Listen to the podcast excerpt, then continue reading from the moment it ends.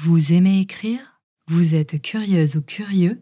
Vous aimeriez travailler d'où vous voulez quand vous voulez? Formation rédaction web, mécène de ce podzine vous forme aux métiers digitaux de l'écriture. Pour en savoir plus, rendez-vous sur formation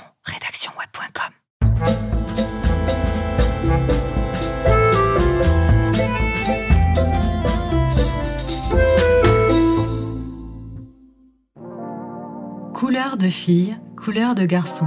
Vous aussi, vous trouvez cela cliché? Et pourtant, dès le plus jeune âge, ce code est omniprésent dans la vie des enfants. Il suffit d'observer les catalogues de jeux, les rayons des boutiques de vêtements et les cours d'école pour s'en rendre compte.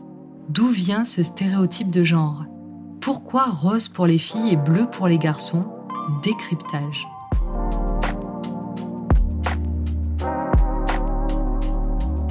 Le code couleur rose pour les filles et bleu pour les garçons n'est pas tout à fait nouveau. Il s'instaure à partir du 19e siècle dans les familles de la bourgeoisie. C'est néanmoins depuis les années 80 que les marques pour enfants développent une stratégie de marketing genrée, particulièrement agressive. Le principe est simple. Les articles de puériculture, les vêtements et les jouets sont différenciés en fonction du sexe. Parfois, la distinction entre les produits tient seulement à la couleur, notamment pour l'équipement des bébés.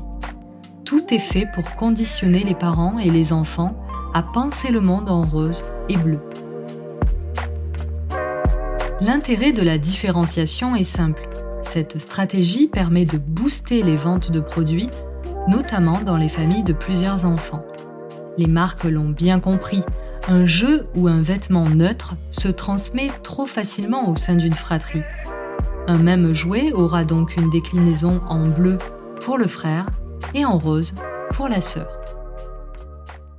Emmanuel Berthiaud et Scarlett Beauvalet-Boutouiri, historiennes, analysent ce fait de société dans Le rose et le bleu, la fabrique du féminin et du masculin lors d'une conférence donnée à l'Université populaire d'Arcueil en mars 2019, ces chercheuses spécialisées dans l'histoire des femmes expliquent. Cela permet d'éviter, en ayant par exemple des jouets roses ou des jouets bleus, que le même petit vélo rouge se transmette entre frères et sœurs dans la même famille. Il y a l'idée de pouvoir vendre deux fois plus en attribuant des choses à l'un et à l'autre sexe. Pourtant, ce stéréotype du rose et du bleu n'a pas toujours existé. L'histoire nous enseigne même que les codes se sont inversés au fil du temps. Vous serez peut-être surpris d'apprendre qu'au Moyen Âge, la couleur féminine par excellence était le bleu. Le rose était plutôt réservé aux hommes. Il était considéré comme un dérivé du rouge, couleur impériale et symbole de pouvoir. Emmanuel Berthiaud le rappelle. On n'a pas toujours habillé les petits garçons en bleu et les petites filles en rose mais c'était plutôt l'inverse, parce que le bleu est la couleur de la Vierge et qu'elle était associée aux filles, et que le rose était au contraire plutôt celle des garçons. Garçons ou filles, les jeunes enfants portaient généralement du blanc jusqu'à l'âge de 4 ou 5 ans. Symbole de pureté et d'innocence, le blanc était aussi la couleur la plus pratique à entretenir au quotidien, car on pouvait alors bouillir le linge pour le laver. À cette époque, il y a peu de différences éducatives entre les deux sexes. Les tout petits portent des robes et partagent les mêmes jeux. C'est ce que souligne Emmanuel Berthiaud lors de sa conférence. Les garçons jouent à la poupée, les petites filles aussi jouent à la poupée. On en a tous un très bon exemple avec Louis XIII qui adore la dinette. Pourquoi la tendance s'inverse-t-elle ensuite? Depuis quand le rose est-il devenu une couleur de fille? On ne sait pas dater précisément cette inversion des couleurs. C'est une évolution imperceptible qui démarre autour de la réforme protestante au XVIe siècle. À cette époque, le protestantisme dévalorise le rouge et donc le rose. Ces couleurs deviennent peu respectables. Elles sont abandonnées dans l'habillement masculin au profit du bleu. Michel Pastoureau, historien spécialiste des couleurs, le confirme dans son ouvrage L'Église et la couleur, des origines à la Réforme. Le protestantisme préconise et met en place des systèmes de couleurs entièrement construit autour d'un axe noir-gris-blanc. Guerre est désormais faite aux autres couleurs. Seul le bleu est parfois épargné, spécialement aux couleurs chaudes, le rouge et le jaune. Au cours de l'époque moderne, les hommes s'approprient peu à peu la couleur bleue. Le rouge et ses dérivés symbolisent de plus en plus l'amour et la féminité. Popularisé par Madame de Pompadour à la cour de Louis XV, le rose devient une couleur à la mode. Le développement de l'industrie textile au XIXe siècle permet ensuite de créer des tons pastels. La layette pour bébé rose ou bleu fait alors son apparition. Depuis, les experts du marketing genré ont largement surfé sur la différenciation des sexes. Même en étant sensibilisés à la question, il est difficile d'échapper complètement à ces stéréotypes. Près de 9 parents sur 10 souhaitent connaître le sexe de leur bébé avant la naissance, d'après une étude ELF menée en 2013. Selon un article de la revue Politique sociale et familiale paru en juin 2014, cette information influence la préparation de l'arrivée de l'enfant.